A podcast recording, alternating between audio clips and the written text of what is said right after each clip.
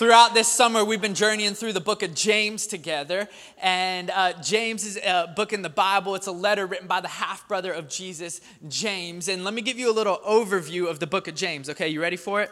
James is tough. James is tough, y'all. Like, if you are like me and you've read through this book several times this summer, you have realized that his teachings are tough. Like, he comes at people, he comes straight for your heart. He is not a gray area kind of writer when he writes this letter. No, James, um, man, he gets straight to the point. He, um, there is no black and there is no gray whenever you're reading through. He is very black and white in his teachings. And um, throughout this book of James, as we've been um, reading together, you'll find out that he is a straight shooter. Like he is calling people out for the way that they are living or choosing not to live. He is coming at people of today and reading through the book of James. And through this series, it has felt like a pretty tough series. I don't know about you, but it has been challenging my heart. It's been convicting me as we've been reading through this letter together. I've been like, wow, I got some work to do. Like, man, I, I got to look a little bit more like Jesus each and every day. I got to try to be who He's actually created me to be and live out my faith. And so, um, man, as we are reading through this book, just let you know, like, if you feel like it's a tough message, it's because it's a tough message. And today, this passage that we're reading together, um, just a little disclaimer at the top, it's going to make you feel a little uncomfy. It's going to make your hands maybe sweat a little bit today. You're going to be like, James call me what? James said, What? Is he talking to me? Who does he think that he is? Like, if you are really easily offended and you read through the book of James, you are going to be offended. Um, but today, man, I just want to let you know this is going to be a little bit more challenging message. Like, I really wish that I had the really encouraging message for you today that God just loves you and, and we just took a really easy summer and just talked about the love of God. But but we are talking about the love of God, but we're talking about the love of God as James is calling out the early church. He's calling out early Christians, and he's calling out you and me. And so if you feel a little uncomfy today, it's okay. Just reach over, grab your neighbor's hand. It's probably going to be sweating just like your hand. And just say, We got this, okay? We got this. And I'm just kidding. Don't do that. That'd be weird. Unless you're sitting next to your honey, y'all can hold slimy hands all you want. But but today is going to be a fun morning, y'all. Um, man, we're going to be in James chapter 4. So if you have your Bible or a phone that could transform into a Bible, we're going to read it out loud together. I got my Bible right here. We're going to pick things off. We're going to be reading verses 1 through 10. James chapter 4, verses 1 through 10. This is what he says. It says, What causes quarrels and what causes fights among you? Is it not this, that your passions are at war within you? You desire and you do not have, so you murder. You covet and you cannot obtain, so you fight and quarrel. You do not have because you do not ask. You ask and do not receive because you ask wrongly to spend it on your passions. You adulterous people. Do you not know that friendship with the world is enmity with God? Therefore, whoever wishes to be a friend of the world makes himself an enemy of God. Or do you not suppose it is to no purpose that the scripture says he yearns jealously over the spirit that he has made to dwell in us? But he gives more grace. Therefore, it says, God opposes the proud, but gives grace to the humble. Submit yourselves, therefore, to God. Resist the devil, and he will flee from you. Draw near to God, and he will draw near to you. Cleanse your hands, you sinners, and purify your hearts, you double minded. Be wretched and mourn and weep. Let your laughter be turned to mourning and your joy to gloom. Humble yourselves before the Lord, and he will exalt you. I wanted to start at the top by just reading that all the way through because I want to let the Word of God speak before we ever say anything else. And even if sometimes the Word of God makes us a little uncomfy, we got to deal with these issues that He is bringing to light. And so, James, he starts off, he says, What causes quarrels and fights among you? Is it not that your passions are at war within you? I love that he starts with this question. Have you ever asked yourself this question before? What causes conflict in your life? What is the cause of conflict in your life? Like, have you ever thought about in your marriage, in your dating, in your friendships, in your working relationships, in, with your kids, with your parents, with your neighbors, in your church? Have you ever thought about what is the cause of the fights that you find yourself in? See, what James is getting at is that life is not a playground, but it's a battleground. How many of y'all know that? And whether we realize it or not, we are at war. See, in 1941, the world was at war.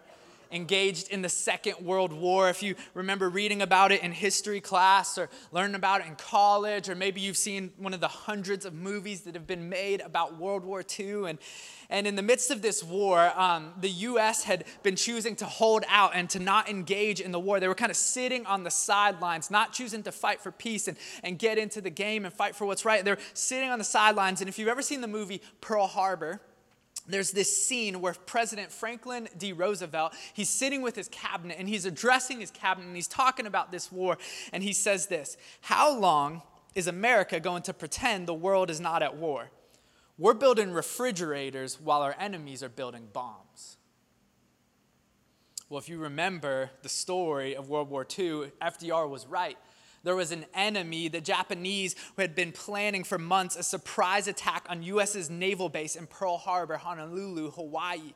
And on December 7th, 1941, a date which lives in infamy, 353 Japanese fighter aircrafts ambushed the base with bombs falling from their planes. Torpedoes were sent underwater to hit their battleships. Bullets were raining from the sky. And we see this just disaster take place where all eight of US's battleships were completely destroyed. Four were, were sunken. Um, we see that over 188 of US's aircraft were demolished, and 2,403 American soldiers lost their lives, and over 1,100 more were wounded. You see, today, whether you realize it or not, we are at war. And it's a war that if you do not acknowledge, if you do not fight back against, if you do not choose to engage in, you will lose. There will be casualties because hostilities exist. And you'll end up building refrigerators while your enemies are building bombs. See, in this life, we cannot afford to lose the war inside. If you're taking notes, the title for our message today is The War Inside. You can write that. There's a little sheet of paper on every single chair. Take some notes with that today as we're going through this chapter together. He says, What causes quarrels and fights among you? Is it not this that your passions are at war within you? You desire and do not have, so you murder. Y'all didn't know you were going to be called murderers today at church. Like, you're like, oh man, I'm showing up. Man, he called me a murderer. He says, So you murder, you covet, and you cannot obtain. So you fight and quarrel. James is saying, hey, just to be clear, you are the problem. He's saying it's that you are at war with you on the inside. There's something destructive on the inside of you that's wreaking havoc from within. And this is where James gets uncomfy because he's saying, hey, the fights that you find yourself with people around you, I need you to know that it's a result of the war that is waging within you. It's that you are selfish. It's that you are full of pride. It's that your passions, your desires are waging war against you and it's fleshing itself out in the way that you interact with people. Think about 2020, 2021, what has felt like a war, right? Felt a little bit like a war zone, riots on the streets and in cities and even at the Capitol. The most polarizing election that anyone can even remember Trump versus Biden just saying their names, what causes some tension, maybe even to rise up within you. Protests on every corner, families at odds with each other, a pandemic that fueled division and frustration and fear and death and isolation, households split, businesses closed, mask or no mask, vax or no vax, school or no school, in person or online, stimmy or no stimmy racism or reconciliation. The list goes on and on. And what James is trying to make clear to the church and to you and to me is that the reason that there is a war among us is because there is a war inside of us. There is a war inside of us, and the war inside of us is what's fueling the fires of the wars around us. The Bible talks about this reality that we are at war with our flesh. Our flesh, that's one of the wars that we fight on the inside, and now our flesh simply refers to our sinful nature our sinful nature, that we are prone to rebel against God. And the essence of our sinful nature is selfishness, it's pride. We inherited this nature from Adam and Eve all the way back in the garden, the first humans that God created. And God created them in his image, and everything was perfect. And they had this great, perfect relationship with God and with his creation. But they chose to rebel against God. They chose to give into their passions, their pride, and their selfishness. And in that disobedience, what? Sin comes and enters this world And every person, every generation since Adam and Eve has fallen under this curse of this sinful nature. It's passed down to each of us, whether we realize it or not. And this is important for us to realize because some of you, many people believe that when you trust in Jesus, that your sinful nature, your flesh just kind of goes away.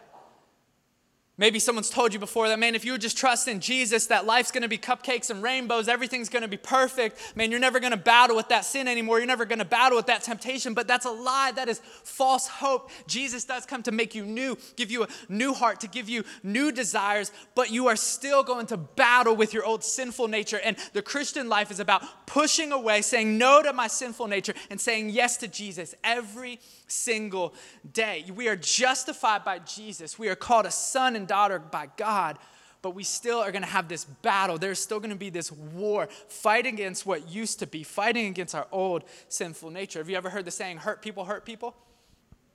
Hurt people, hurt people. It's because there is a battle being fought on the inside that, if not cared for, if not addressed, if not reconciled, will find its way out in negative actions and will cause destruction in our lives. We fight because we're selfish. Do we get that? Like we are wanters. We want all the time. We want our own desires. We are all about me.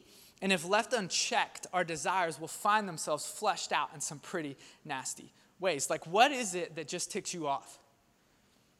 What is it that makes your blood boil? What is it or who is it that just gets under your skin? And what James is asking at the very beginning of this chapter is that could it be that the very thing that is causing anger to rise in you is you? Could it be that you are the problem? See, when we don't get our own way in relationships, what do we do? We pout. We become silent. We, we maybe whine, or we choose to gossip, or we tear someone down, or we accuse, or we hurl insults, we call names, we argue, we yell. Why? Because we want, and when we don't get our way, what do we do? We rebel we fight. Doesn't it sound a lot like toddlers, what toddlers do? Like if you have kids or you've ever been around kids, you know what I'm talking about. Like one of their first words is mine, mine, mine. And if you've ever doubted, like whether or not we're all sinners, whether or not we really have this sinful nature, like just look at a child. Like, yeah, they may have the little angel faces, but there is a demon inside some babies. You know what I'm saying? They can get fierce and they can be little mean. My son, um, Hudson, He's not mean, I promise he's sweet. But he is almost three years old, and my daughter, Hadley, she's one and a half. And typically they play super well together. They love each other so much. And yesterday um, we took a trip to Costco because Saturday mornings are me and the kids, we go to Costco because I love Costco. And one of the things I love about Costco is that they've got those double wide uh, shopping carts. You know what I'm talking about? Where you can't just fit one child there, you fit two kids on that shopping cart because everything is bigger at Costco. And so we go through Costco, and I like to walk down every aisle. I like to have a whole experience. And the whole time, I love just getting to talk to my kids and play with them as we're going down these car, down these aisles. And as people see my kids, they're always like, "Oh, they're so sweet, they're so kind." And and uh, yesterday, um, they were in fact sitting next to each other, and I posted this picture on my Instagram. And and this I was trying to capture it, but that's Hudson and Hadley, and they were kissing on each other, hugging each other. Hudson would turn to her and hug her, and then she would hug him, and then they'd kiss each other, and they were having this just loving little moment right there. And I'm trying to capture it and post about it and and uh, and I even said they love each other. And y'all ever heard of like Instagram versus reality?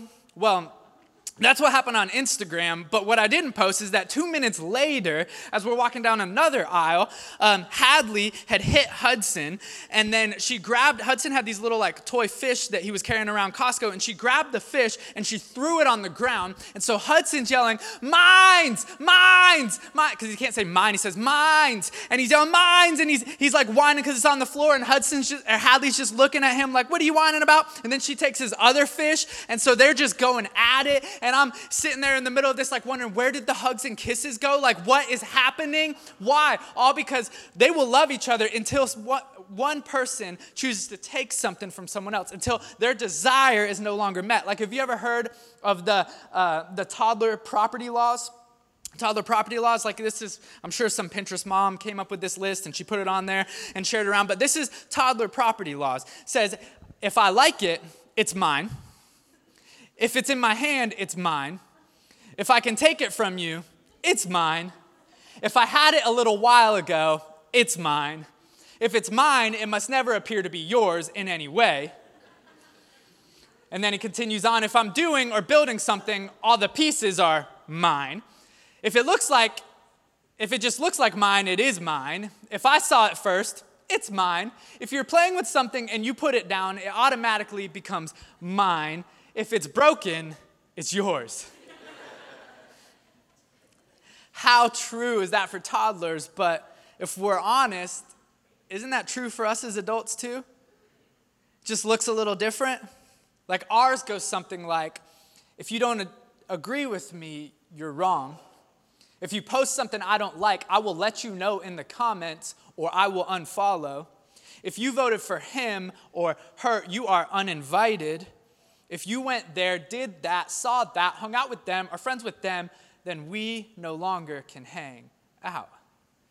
See, we do the same things all the time because we are at war on the inside, fighting against our pride, fighting against our selfishness. And see, James, as he's writing this letter, many people believe that he's writing this letter to Christians, the early church, who he thinks are very immature in their faith. He's calling out some childish behaviors in the church, and he's calling them to mature, to grow into Jesus, to grow up into him. And he's addressing the reality that there has been some conflict that is pretty childish within the church. And he's pointing out that the cause of this conflict can be found in every individual who does not realize that they're at war, that there is a war going on inside of them, and then lets their pride lash out at other people. He's talking about this conflict that has found its way into the church.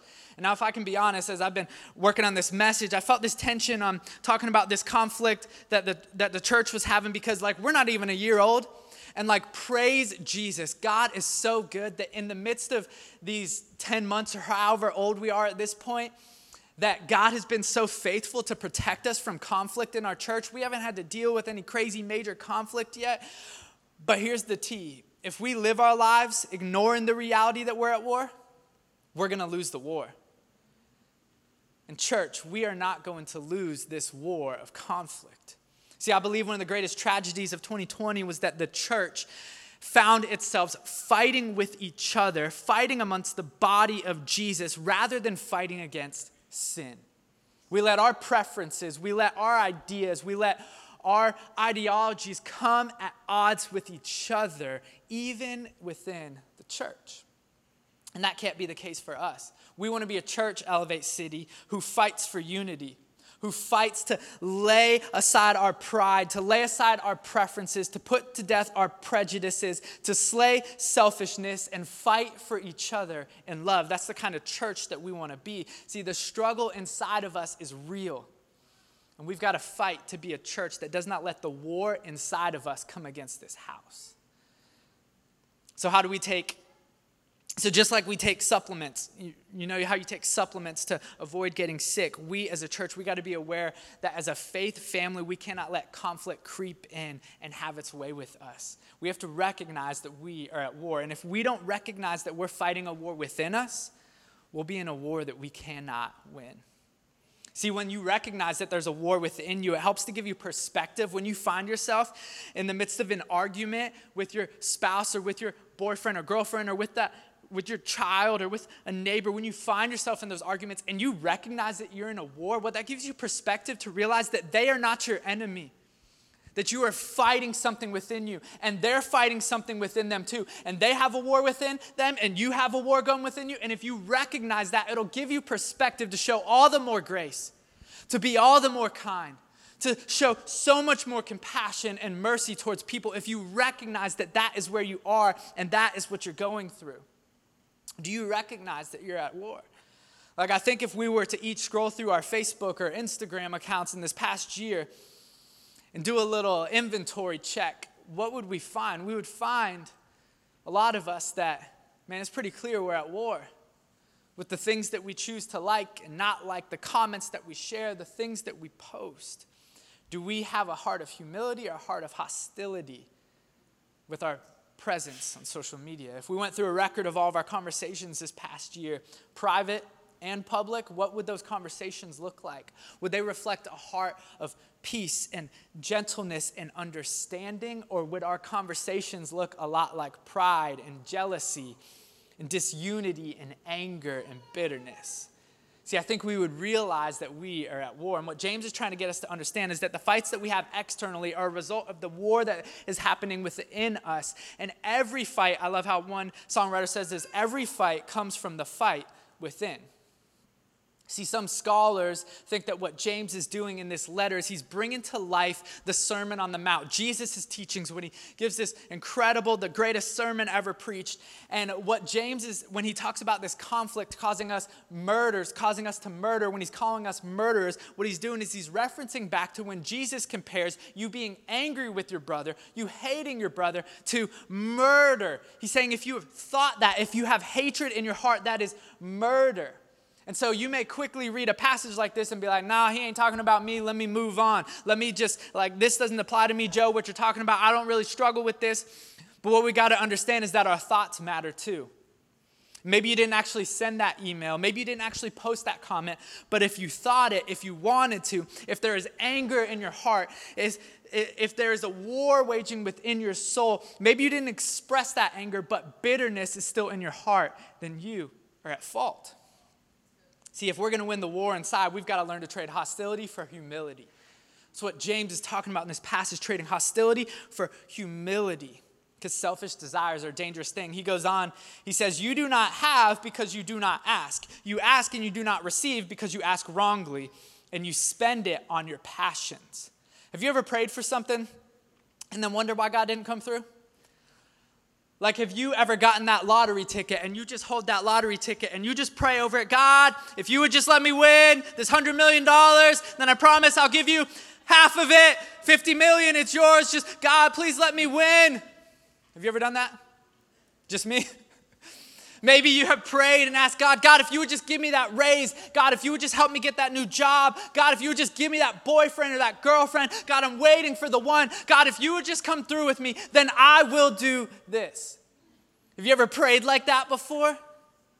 See, the reality is, is that God oftentimes will choose not to give us the thing that we're praying for because He knows that we have the wrong motives. He knows that deep inside we can't handle it. He ain't gonna give you that lottery ticket if He knows that you already don't handle your finances the best way. If He already knows that you are not generous, He's not gonna give you that relationship if He knows that you cannot handle it, if you're not ready for it. And so we've gotta recognize that how we pray, and if we pray with the wrong motives, God is not going to give us that thing that we're wanting right then because He wants to prepare our hearts. And He understands that what's happening in us is causing a war to rise. See, prayer is essential to the lives of Christians. And if we find ourselves praying selfishly, with, and if we find ourselves praying for things with our own selfish motives and desires, then we're not going to get the answers that we're hoping for. See, the purpose of prayer is not to see your passions fulfilled is to see God's purposes realized in your life. And if we want to experience the power of prayer in our lives, we got to start praying with hearts of humility, hearts of gratitude and gladness. Here's the beauty, though, about prayer is that prayer not only reveals what's going on in our hearts, what we pray for, what we pray about, how we pray, but prayer also has the power to change our hearts, to shape our hearts, to move our hearts. See, we wage war against our flesh through prayer. We fight the war inside through selfless prayer. There's not only a war that we're waging with our flesh, but we are also at war with the world.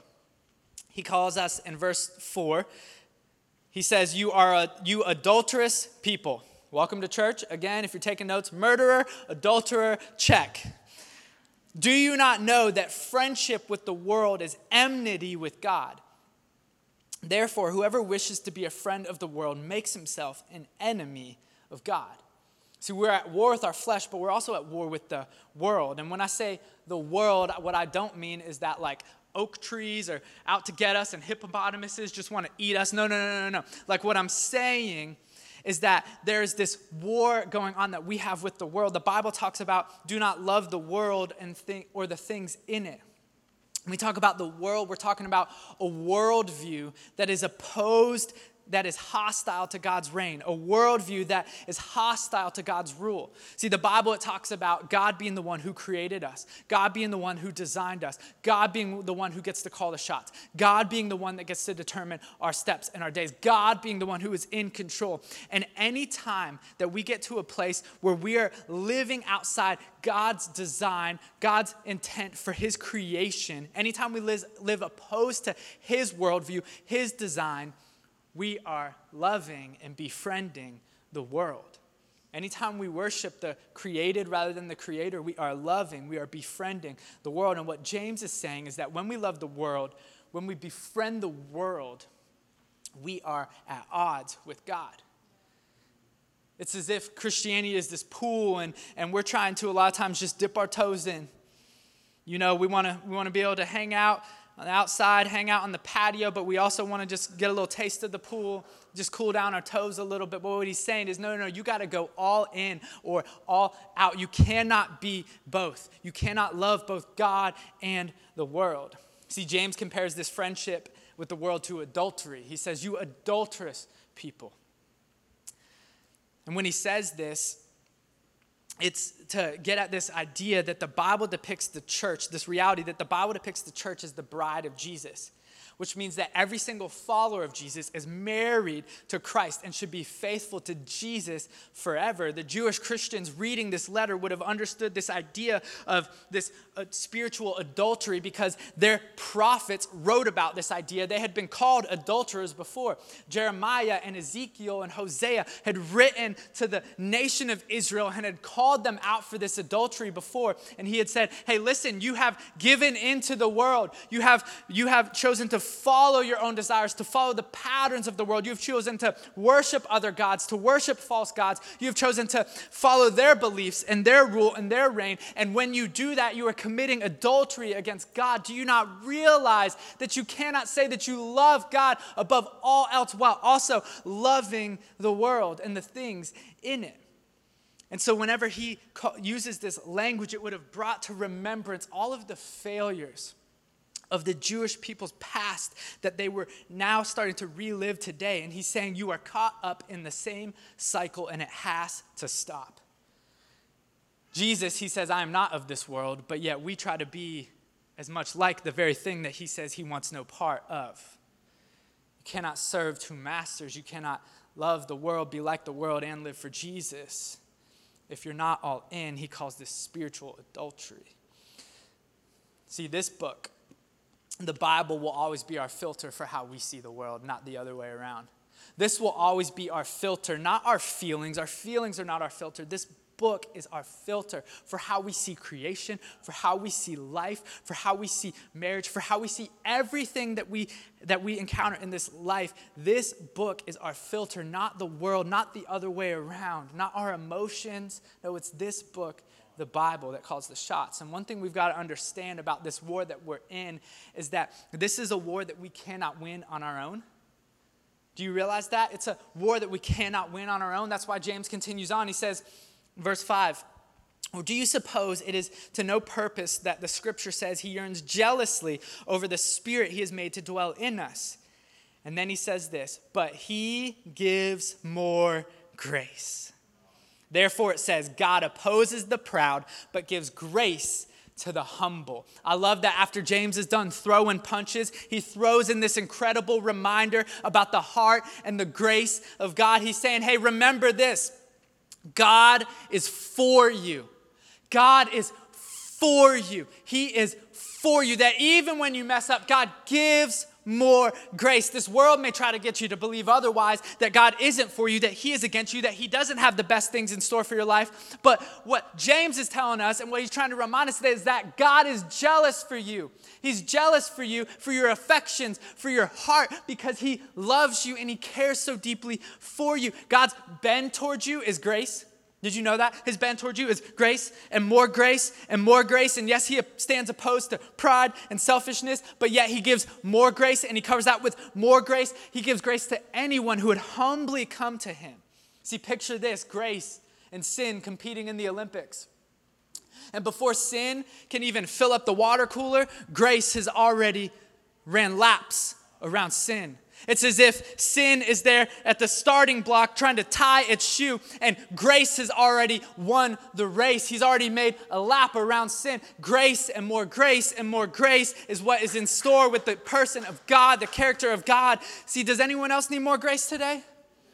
Especially when you read through the book of James, you're like, oh my gosh. And he says, but God gives more grace. More grace. And the grace that you needed yesterday may be different than the grace that you need today. And the grace that you need tomorrow may be different than the grace that you needed today. And so, what he's saying, hey, in case you're just wondering if grace is going to run out, he's saying there is more grace, there is more grace, there is more grace, but God gives more grace. Grace upon grace. See, the paradox in this teaching is that God wants us to depend on His grace. Whereas this world and the, your flesh and the enemy want you to depend on yourself, want you to try to do things yourself. God wants you to depend on Him. Like, have you ever noticed that this world is trying to sell you this load of be anything you want to be? You can do it. You've got this. You can make your dreams come true. You control your destiny. You can do anything that you want to do. Be anything that you want to be. We live in this era of do it yourself theology. That if we just work harder, we can accomplish anything, do anything. In this world, it wants to inflate our ego and encourage us to do things our way. But what God is saying is no, no, no, no, no. It's the humble that'll be exalted. See, the Bible is the story of people trying to do things their own way. Have you ever noticed that? Story after story, people trying to do things their own way and it never ends up good. Adam and Eve, remember we talked about that? They decide to do things their own way, and what is the result? Sin and death and hurt and pain and disease. Look at the story of Noah. God had to flood the whole earth. Why? Because the earth had become so wicked and selfish. They had screwed everything up, trying to do things their own way. So he said, Wipe it out. Tower of Babel. What they tried to build this tower to be like God, to get as high as the heavens. And what does God do? He makes it crumble to the ground. God wanted to be Israel's king, but then Israel wanted to be like the rest of the world. Israel wanted their own king because all the other nations had kings. And God's like, Are you sure you want that? And they're like, Yes, we want that. And he's like, But you don't realize, like, I'm your king. And they're like, No, no, no, we want a king. Give us a king. And God's like, Okay, cool. Well, I'll give you Saul, and then I'll give you David, I'll give you Solomon. But what you got to realize is that all of these kings are going to fall short. And they did time and time again. They committed murder, they chased after other gods, they were unfaithful, they did not live as God had called them to live. That's the story of the Bible. Man trying to do things their own way and experience experiencing devastation and destruction, but then God comes through time and time again and rescues his people. The story of Jonah. God gave him a mission, but then Jonah, he, he, he disobeys God. He tries to run away from this mission. And so God sends a fish, eats him, swallows him up in this fish. But what does God do? God, in his grace, he rescues him. In his grace, he saves him. See, there is God in His grace wastes nothing. And in His grace, He can take any situation, any failure, any shortfall in your life, and He can turn it for your good and for His glory. And just when the world tries to tell you, like, just try harder, work harder, study more, dream bigger, be the real you, you can overcome any obstacle that comes your way. God and, and history would tell you that you cannot on your own, but He can but He can and He will. And when you mess up and when you can't win this war on your own, God is saying, I can come through where it seems like there's no way. I can make a way. And if you just trust in me and trust that my grace is sufficient, trust that my grace is enough for you, you can find yourself in any situation, but you can be sure that I am with you and that I am for you. Romans 5:20 it says now the law came in to increase the trespass, but where sin increased, grace abounded all the more. See, sin is strong, but grace is stronger. Your sin is no match for the grace of Jesus. And so, with a humble heart, what James is calling us to do is to come and receive the life that he has in store. And so, what does that look like? Verse 7, he gives us very clear instructions. He says, Submit yourselves, therefore, to God. Resist the devil, and he will flee from you. See, we're not only at war with our flesh and with our world, but we're also at war with a real enemy. Did you know that? Satan, he is real. The devil seeks to steal, kill, and destroy your life. He is after keeping you from Jesus. John 10 10, Jesus says, that the thief comes only to steal, kill, and destroy. I have come that they may have life and have it abundantly. God and the enemy have different desires for your life. God wants you to draw near to Him, to submit to Him, and the enemy would love to do everything that he can to steal, kill, distract, to keep you from God. We've got this war that we're waging against the enemy. And so, what do we do? James says, first, submit to God. Submit. This word submit, it's a military term, and it means to get into your proper rank. Which, if you know anything about the military, what there are ranks going everything up from private all the way up to general. And if the private tries to act like the general, there are some problems. Private can't be acting like the general. And so, what James is saying is, you need to get into your proper rank, get in line. See, submission requires humility. It requires lowering yourself, yielding to God, yielding to someone else. It means letting go of your control, letting go of your pride, giving it to God. See, we live in a world where no one wants to submit. No one wants to submit. No one wants to submit to authority. No one wants to submit to the Bible. No one wants to submit to God. Why? Because it makes people feel uncomfy, right? It makes people feel uncomfortable. It requires humility. It requires admitting that you might be wrong. It requires admitting that you are not on your, uh, enough on your own, that you do need help, that you need someone else. See, if I don't have to submit to God, I can live my life how I want to live it, right? I can live how I want to live. If I don't want to submit to God, I can live out my passions and my desires and my wants without ever having to feel conviction for the things that I'm doing. But the problem with that belief is that your wants and your passions will never satisfy the longing of your soul. They will never be enough. They will never be what only God can be for you. And no matter what you choose to submit to or not to submit to, nothing can satisfy what only God can. Nothing can deliver the love that only God can. Nothing can deliver the security, the joy that only God can. And you can choose not to submit to Him, but until you do, you will always be searching for more you will always be wanting more. There will always be this void of meaning and satisfaction in your life. And so, in order to win the war inside, we've got to submit to God. Submitting to God looks like trusting Jesus to lead you, to guide you, surrendering to Him, giving Him your heart, trusting in Him as Lord. It looks like laying aside your ways to walk in Jesus' ways. It looks like laying aside your plans and your desires to say, hey, God, I am trusting you and I'm going to follow you first.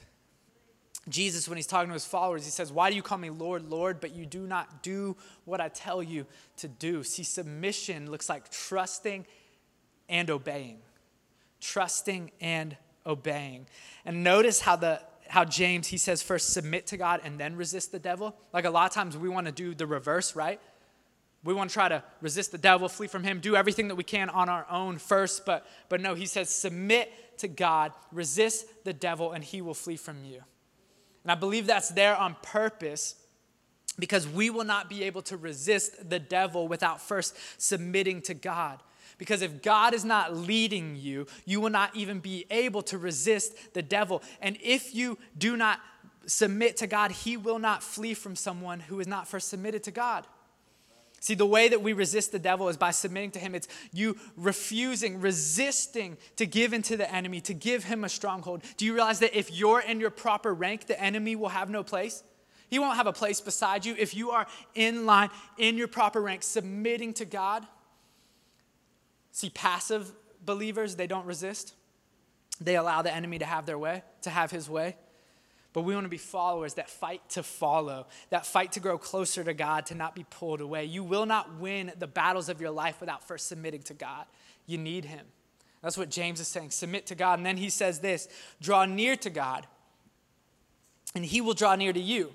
Cleanse your hands, you sinners, and purify your hearts, you double minded. He's just throwing some more punches, y'all. But remember, there's more grace. It says, Cleanse your hands, you sinners, purify your hearts, you double minded. See, listen, proximity to God produces peace in your life. See, what stops our fights is wanting who God is first. Is what stops our fights is finding our soul satisfied in Him first. James is saying, draw close to God. How do you do that? Through Jesus. Apart from Jesus, we cannot approach God on our own because sin separates us from God. But what did Jesus do? He makes us clean. Apart from Jesus, we're not clean. We're not pure. We're not able to draw near. But Jesus, because of his blood that he shed on the cross, he makes a way for us to approach God. The veil was torn. He gives us access to God so that we can draw near to God. And did you know that Jesus is standing next to the Father? He's seated next to the Father and he's advocating for us. He is fighting for us. He is looking down and he's saying, Hey, remember Joe? Look at Joe. Look at what he's doing. God, would you just give him more grace? Right now in this moment. He is advocating for us on our behalf. He is fighting for you and with you. See, we fight by choosing Jesus and by realizing that Jesus is better than what this world has to offer. Jesus is better than our sinful nature. Jesus is better than the temptations of the enemy. He's better than all of this. See, we fight the war inside with the power and the presence of Jesus. And notice that this is a promise too. It says, draw near to God and he will draw near to you. See, could it be that the reason that you don't feel near to God in this season is because you have not been drawing near? Like maybe this summer you've let your schedule just get all out of whack and you have not been spending time with God. You have not been opening up His Word. You have not been seeking Him in prayer and meditation. You have not been looking to Him. You have not been submitting to Him. And could it be the reason that you don't feel that He's near and whatever situation you're going through is because you have not been choosing to draw near to Him? And so, what if you chose to draw near to Him in prayer? Every night and every morning, seeking his face through his word, talking to him, talking to him about the things that you're struggling with, and giving these things to him as you draw near to God. James, he wraps up this section in verse 9. He says, in 10, he says, Be wretched and mourn and weep. Let your laughter be turned to mourning and your joy to gloom. Humble yourselves before the Lord, and he will exalt you. See, the solution to our conflicts in this world is not emotional numbness. It's not just like we pretend everything is okay. The solution is to become awakened to new desires. It's to come to God broken by our sin and trade what, what this hostility that's among us for humility. See, it's only when we're broken by the reality of our sin that we receive the joy of salvation. The world would rather us, what, just be okay with sin. Man, it's not that big of a deal. Man, if you just do it one time, man, you shouldn't really feel bad for that. But what James is saying is, no, be broken. Weep about your sin fall to the ground, hit rock bottom, and cry out to God. He's saying sin is nothing small, sin is a big deal. And if you do not choose to weep, if you do not choose to recognize the severity of sin, you're not going to be able to receive the grace that God has in store for your life. He will not exalt you if you do not first humble yourself. Crying your eyes out. See, to win the war inside, the way up is down. It's only until your knees hit the ground that God will lift you up. God is waiting and He's ready for the moment that you would just cry out to Him and say, God, I'm done with this sin. I'm done with this conflict. I'm done with the fighting. I'm done with trying to do things on my own. God, I need you. And in recognizing the severity of our sin, we just call out to Him. Do you know how to receive one of the best ways to receive something great is to open your hands. It's to open your hands. My kids, they're always running around with things in their hands. Whether it's a toy or some food or some snacks or whatever it is, they are not walking around the house empty handed. Lately, it's been a pool noodle. It's kind of ridiculous but they always have things in their hands. And one of the things I've tried to teach them since they were little is that when they come to me, say that I have a treat, some gummy bears or something sweet for them, something great to give them. When they come to me, I will not give them what they want if their hands are full of something else. If they come to me wanting some Sour Patch Kids and they come to me with hands like this, holding on to other things, I'm not going to give them that. But they've learned to drop whatever is in their hands. And when they want something from their father, they'll reach out with arms lifted high and with hands wide open.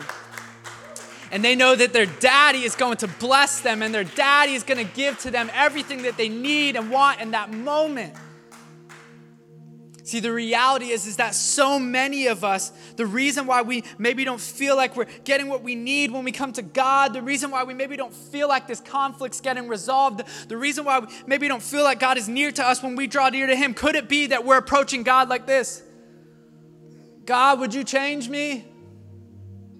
While we're still holding on to that sin, while we're still holding on to that grudge, while we're still holding on to that bitterness, while we're still holding on to that resentment. God, can you help me? And what if what he's waiting for from you and from me is for us to drop everything that we have, to lay aside our pride, to put everything else to the ground, to drop that sin, to drop that argument, to forgive that person, to put it to rest, and to come to him with open hands with arms lifted high, willing to receive what He has for us. That's the way that we receive the gift and the joy of salvation. It's surrender. Surrendering to Jesus, saying, God, I'm done trying to do things on my own. Jesus, I need you. I want you. And what if we start to come to God with open hands? To say, whatever it is, God, in my life that is maybe keeping me from you. My hands are open. You can take it. You can have it. You can do with it what you will. I'm submitting to you. I'm getting in my proper rank. I'm falling in line, God. Would you have your way? The way that we win this war inside is by opening our hands. It's by humbly coming to the Father and saying, God, I need you. You can have it all. You can have all of my life. You know the reason why when we worship, we we lift our hands. God's word tells us to lift our arms, to open our hands to heaven. Why? It's because it's this act of first surrender to say, God, have your way in this moment. God, have my heart, work in my heart. It's also a way to say, victory. God, I believe that the war has already been won. I believe, God, that you are fighting for me and you are fighting alongside me and you have already gone and won the greatest war. You've defeated death, you've defeated hell, you've defeated the grave. And so when we approach God in worship, we approach God in need. When we call out to Him, we lift our arms, we open our hands, and we say, God, have your way with me. Amen. That's what James is calling for the hearts of every single person today. Let's pray together. God, I know that there's some battles that are being fought today. God, I know that we are all at war with our pride. We are all at war with our selfishness. We're all at war with our desires that are within us. But God, I pray that today we would take this instruction that James has given us to submit to God, to submit to you, to resist the enemy to seek the purification that comes from Jesus and the cleansing that comes from Jesus for our hearts. And to experience the joy that you have for us, the grace that you have in store for us. God, I pray today that our hearts would break for what breaks yours that our hearts would be broken over the sin in our lives, and that we would choose to open our hands, to lay whatever it is aside, to receive what you have for us. God, I know there's some people here today that maybe don't yet know you. And I believe that today you're calling them to surrender their hearts to you. And so, if that's you and you're here today and you've never made this decision to first surrender your heart to Jesus, I just want to give you opportunity. Everyone's eyes are closed and heads are bowed, but I want you to just have a moment with God and, and you can just pray a prayer like this. Pray this prayer. Say, God, I need you. God, forgive me of my sin. I'm laying aside my pride. I'm choosing to surrender to you, Jesus, to submit to you, God. I believe, Jesus, you died for me. I believe, Jesus, you rose from the grave. And I'm trusting in you as the Lord of my life. God's word says that if anyone who calls upon the name of the Lord will be saved, that if you confess with your mouth that Jesus is Lord and believe in your heart that God raised him from the dead, you will be saved. And so, if that's you today, man, we would just love to take a moment to, to give you an opportunity to respond, to acknowledge that, to mark this moment. And so, I'm going to count to three. And on three, I would just love for you to raise your hand, whether you're watching online or you're here in this room. It's just an act of surrender in this place today. One, two, three. If that's you, would you just raise your hand in the air? Trusting and believing in Jesus today for the first time. Amen, amen, amen, amen. God, can we, guys, can we celebrate believing that someone here in this room, can you make some noise, and someone online has just surrendered their life to Jesus for the first time? God, we love you. We're grateful for your grace and we worship you in this moment. And God, I pray that as we sing to you, as we draw near to you, would you change our hearts this morning? Cause us to take closed, clenched fists and open our hands to you today, submitting and trusting in you, Jesus. And we pray all of these things in Jesus' powerful name. And everybody said, Amen